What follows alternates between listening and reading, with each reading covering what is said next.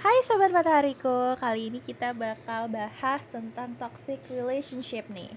Kayaknya ini tuh topik yang hangat banget di era sekarang ya. Mudah-mudinya lagi pada kasmaran semuanya. Jadi kita bakal ngulik sedikit tentang toxic relationship ini. Dan barangkali ada yang relate dengan kalian nih Sobat Matahariku. Oke, kali ini aku nggak sendirian. Ada Niko di sini. Hai Niko, apa kabar nih kamu? Hai, senang rasanya bila tahu bahwa kalian kembali ke sini untuk mendengarkan. Namaku Nicole dan kali ini aku akan menemani Nadia untuk berbicara mengenai toxic relationship. Hmm. Anyway, kabar aku baik. Semoga Nadia dan teman-teman yang sedang mendengarkan juga senantiasa baik-baik dan sehat-sehat saja sama seperti jiwa kita baik-baik dan sehat-sehat saja.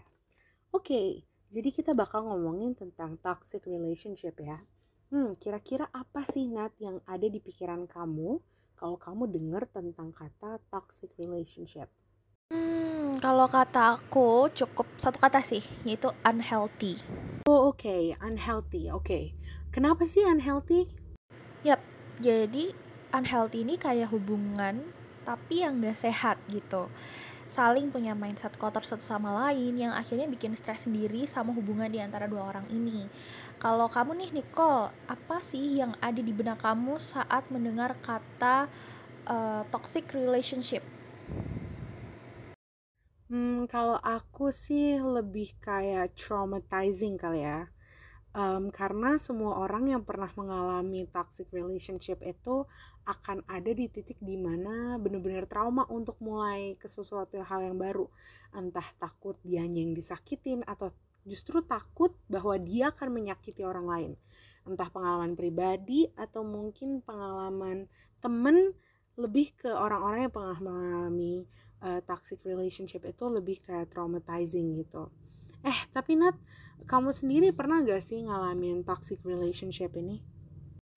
Oke, jujur ya, ini dengan berat hati banget aku menjawab ini sebenarnya. Jadi FYI, aku tuh nggak pernah pacaran ya, but aku pernah sih lihat temen aku tuh punya hubungan yang toxic. Jadi ini diawali dari si cowok. Jadi si cowok ini ngelarang si cewek ngelakuin hal yang gak dia suka. Termasuk yang paling parah sih ini dia ngejauhin uh, si cewek dengan teman-temannya kayak dia nggak suka kalau si cewek ini lagi kumpul sama circle-nya. Padahal circle-nya ini nggak salah apa-apa. Dan salahnya lagi si cewek ini mengaminkan kata si cowok. Artinya dia ngikutin aja apa yang dibilang sama cowoknya ya dia ngelakuin hal itu. Karena emang cinta itu tuh buta di awal sih ya. Jadi dia ngerasa kayak itu bentuk rasa sayang dia jadi dia harus nurut. Tapi lama kelamaan itu toksik banget sampai dia jadi berubah dalam bersosialisasi. Karena uh, kebiasaan dibatesin ini itu nggak boleh kayak gitu. Ibaratnya sih dia bukan um, orang yang berjasa apa-apa, bukan suami juga bukan, jadi cuma jadi pacar, tapi udah berani ngatur-ngatur. Nah, kayak gitu sih, itu udah toxic banget menurut aku ya. Jadi salah satu pihak ini jadi nggak berdaya karena terbuai nih sama janji-janji manis dan iming-iming pingin uh, kamu pingin apa ya intinya cowok ini tuh pingin yang terbaik gitu, makanya dia uh, ngejauhin. Jadi kayak kamu jangan ngelakuin ini deh nanti ini dan itu gitu. Pokoknya nggak banget gitu. Dan akhirnya si cewek ini baru berani putus setelah lama banget ada di hubungan yang gak sehat ini. Itu sih dari aku Nicole. Ah kalau kamu sendiri nih ada pengalaman apa tentang toxic relationship dari diri sendiri ataupun mungkin cerita orang lain nih kalau aku jujur harus dengan berat hati juga bilang bahwa aku pernah mengalami toxic relationship. Menurutku ya, toxic relationship itu bukan cuma kayak harus kasar, harus ngelarang-larang, harus jahat, atau harus kebanyakan ngatur yang menurut aku toxic relationship itu atau bisa dibilang toxic itu kalau misalnya bahkan sesimpel kamu tuh mulai ngehapusin message cuma supaya pacar kamu nggak lihat. Jadi menurut aku toxic itu juga dimulai dari hal-hal kecil. Karena kalau kamu aja pertama kalau kamu udah berani untuk uh, ngehapus sesuatu ngumpetin dari pacar kamu itu artinya kamu tahu itu salah tapi kamu bikin misalnya atau bahkan menurut kamu itu nggak salah tapi buat pacar kamu itu salah Jadi adanya ketidaksinkronan atau tidak terkoneksinya uh, hubungan atau perasaan yang kalian miliki satu sama lain. Nah, menurut aku sih kayak gitu tuh udah termasuk toxic ya, Nat.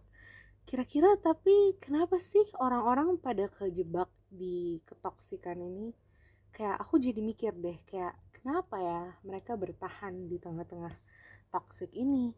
Hmm, kalau dari opini dan analisis aku sih ya, ini tuh karena rasa cinta yang berlebihan dan rasa ingin menjadi dominan terus di suatu hubungan tanpa ada komunikasi sih.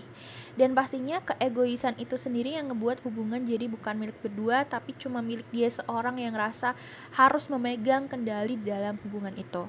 Dan biasanya sih kalau ini berkaitan dengan cewek, si cewek ini selalu memaafkan kesalahan yang berkali-kali dilakuin pasangan, even itu kesalahan yang fatal gitu. Misalkan kayak uh, selingkuh gitu. Itu kan kayak habits ya dan itu susah banget buat diubah. Tapi tetap dimaafin terus menerus. Karena mereka beralibi pasangannya tuh pasti bisa berubah kayak dulu yang mereka kenal. Yang pertama kali mereka kenal itu kan bentukannya tuh sweet romantis baik gitu. Padahal itu bisa aja topeng yang dia buat buat narik uh, perhatian kalian girls gitu. Walaupun cewek cowok sama aja sih jadi ekspektasi kita ke orang tentang gimana dia ngetrit kita itu jangan ke ketinggian ya guys. Maksudnya jangan berekspektasi tinggi pada uh, seseorang gitu. Jadi semuanya harus balance nggak boleh terlalu memuja-muja pasangan juga kecuali udah nikah ya. Kecuali udah nikah itu beda lagi ceritanya. Karena itu bisa bikin kalian susah lepas dari hubungan itu kalau misalnya terindikasi toksik bahkan kalian gak nyadar kalau itu tuh ternyata toksik gitu. Lah kalau kamu sendiri gimana sih Nicole? Aku cukup setuju sih ya.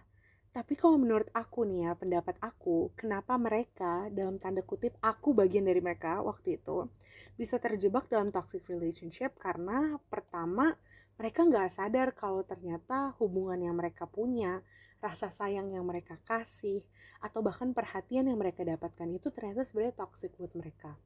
Contohnya kayak gini ya, aku dulu pacaran itu biasa aja, nggak toxic menurut aku karena aku ngerasa kayak aku dijagain. Pacar aku juga ngerasa kalau diposesifin itu seru. Sampai akhirnya kita jadi terikat sama peraturan-peraturan yang kita buat sendiri gitu. Peraturan-peraturan dan lingkungan yang kita ciptakan sendiri. Mulai dari aku misalnya yang posesif.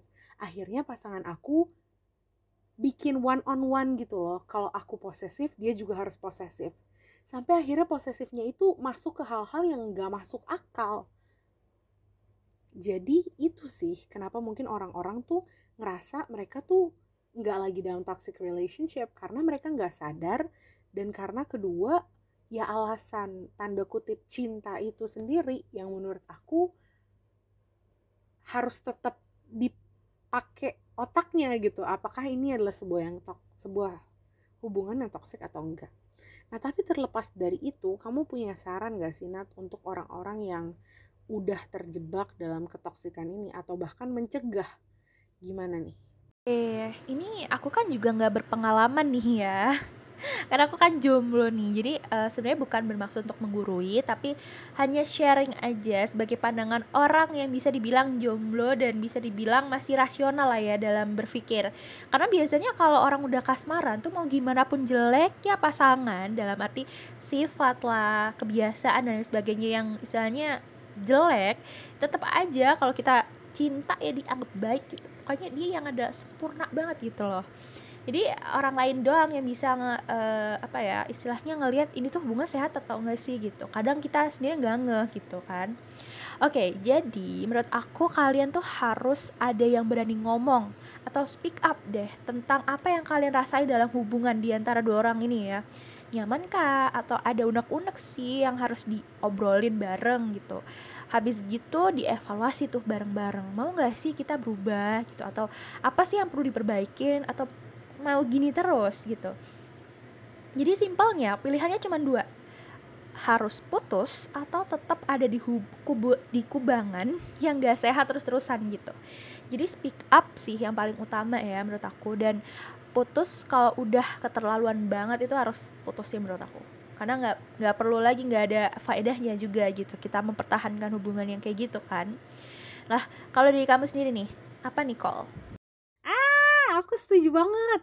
Tapi uh, buat aku sendiri, toxic atau enggaknya itu kalian yang ciptain. Kecuali kalau toksiknya itu datang dari individu. Kayak yang tadi aku bilang. Toxic juga bisa datang dari dua individu yang gak toxic sebenarnya. Sama-sama emang didasari sama rasa sayang, tapi akhirnya mereka yang ciptain sendiri toxic itu. Jadi kalau saran dari aku sih ya, uh, mungkin bikin sesuatu hal yang kalau kamu gak mau kamu digituin jangan bikin itu sama orang. Yang kedua ya sama kayak yang tadi Nat udah bilang tahu batasan.